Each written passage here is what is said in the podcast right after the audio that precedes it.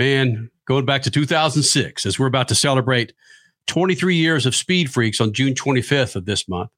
But we're going to go back to 2006, where Tony Kanaan joined us on stage in Las Vegas for our one of our ESPN two shows for SEMA, and even back then we were giving Formula One a hard time. and we put Tony Kanaan on the spot again. Now an Indy 500 champion, uh, just retired from the Indy Car Series, and he had a championship under his belt when he joined us on stage. Again, look how young we are. Statman still looks the same, which is a compliment, Freak Nation. But uh, yeah, when it comes to Formula One and IndyCar, I think you knew know where several of us stood, especially when we go to Tony Kanaan again from 2006 in a freaking flashback, as we're celebrating 23 years of Speed Freaks. Further here in the Freak Nation, part of the Mopar Speed Shop here in Las Vegas, we're going to talk about Formula One versus IndyCar. Isn't it time we just dump Formula One and start supporting our own series like IndyCar?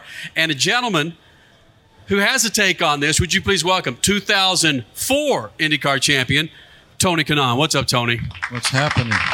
So shouldn't should Americans just finally get rid of Formula One and start supporting our own like IndyCar?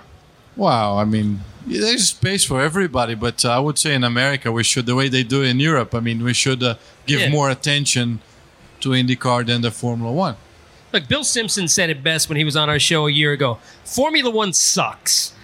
I don't have time to watch Formula One. I would rather watch women's basketball than stay up at three in the morning to see Formula One. Oh, now that Michael. Schumacher is done with Formula One, I got no reason to watch it. I'd rather watch IndyCar. I'd rather watch Champ Car. I'd, wa- I'd rather watch ARCA Remax series than Formula One. I'm Tony, sorry. I'm, I'm on the IndyCar side for I sure. would. Definitely, we need to support IndyCar more. But isn't Formula One the pinnacle? I mean, it's Well- the, the best motorsport in the world. I have to say that the races are not as exciting as IndyCar as a NASCAR race or as Champ Car race. So I would say, yes, and they they have a lot. They spend a lot more money. I mean, it's ridiculous how much money they spend on the cars. The technology that they have, it's huge. So uh, I would say that makes a big difference. Discrepancy between the big teams and the small teams, and some drivers were never going to have a chance to win. So. I like Formula One. It's been my dream since I was a kid, but now I'm on IndyCar. Tony, what is what does a Formula One team spend?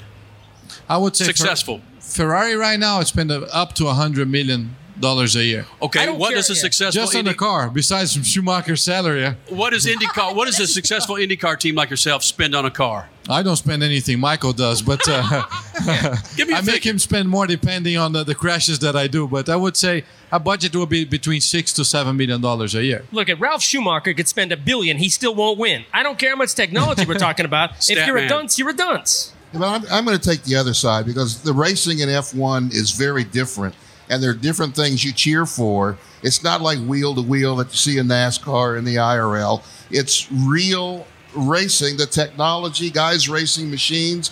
And this year, you do see a lot of wheel to wheel and guys coming from the back of the pack to win at the front. Hey, Up there. Tony, screw it. You know, the F1 drivers don't get to go on Donald Trump's apprentice like you did. They don't. They don't get to eat the pizza that I ate. I, never got fired, so uh, Hey, Kanaan, let's let's not compare apples to oranges here. The IndyCar series, everybody bows to the 800 pound gorilla NASCAR. IndyCar, Champ Car, NHRA, somebody's got to do something to take some of that money from NASCAR or sit there and be its little bee from here on in. IndyCar has to do something, Kanaan. Yeah, well, we're working on it. I don't think we wanted to compete with NASCAR, but uh, we think we have a different product uh, and as good as them. But I guess with the split, they definitely got a big advantage. Uh, NASCAR got a big advantage with that, and uh, we definitely got to do something. I think the first thing is uh, to get back together. I would say. Us Uh, you think? But but look, Tony, when you guys get back together, you might not have any drivers left. AJ Allmendinger, Penn. I mean, look look at what, what they're doing. Sam They're taking Jr. is coming everybody over away, there, huh? and even Formula One boy Pablo Montoya decides to come over and take NASCAR money. NASCAR is the king. I'm sorry, it really No, is. no, they are. They, and then I would say that uh, you know, obviously, as a race car driver, you want to race no matter what. I'm not saying that Allmendinger didn't go there just because of the money. I think he Oh, felt an yeah. opportunity. They gave him a great car. Montoya is the same thing. Juan Pablo had tried everything in his life, so he wanted to do something else, and he's going to play with the big boys now. We'll see Yes, what's going to happen. Would you go? Would you go drive those big cars? Is that a dream of Wh- yours? Why not? It has four wheels and a steering wheel, so why not? So I might ask Tony Stewart for a job one day. Never know. That, of course, is Tony Kanaan, your 2004 IndyCar champion here in the Speed Freaks pits. TK, thanks for coming in here, my friend. Thank you. I have to say, you're looking good. You're looking like a, a country singer, like Kenny Rogers or something. I would say. What the guy blasted job, me. He- TK. blasted me. We've got him in front of 90 million people on ESPN2. It's okay. I still love you like your brother, even though there's no similarities. Oh boy. Okay, wow. Yep. On so many levels. go. And now Kanaan is driving stock cars with Rubens Barrichello and what friend wow. I'm just blown away by some of the comments in there. Whew, the apprentice. Oh my God. Oh, stat man.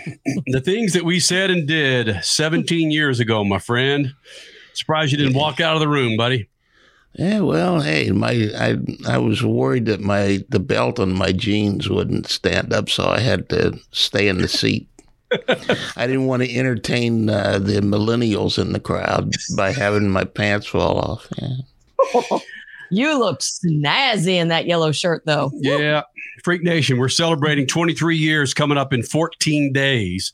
So we'll be showing some flashbacks. And that was a flashback to November of 2006, of course, when we were on E ESPN2.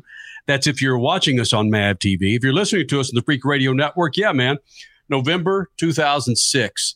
That actually aired in February of 2007. But regardless, man, we have just endless audio and video of doing this thing for 23 years. It's absolutely stunning on some of the things I come across that I haven't seen in a long damn time. Yeah. Including that haircut. You haven't seen that in a day or two, have you? No, I haven't. Kenny Rogers. I take that as a compliment. Yeah. Really?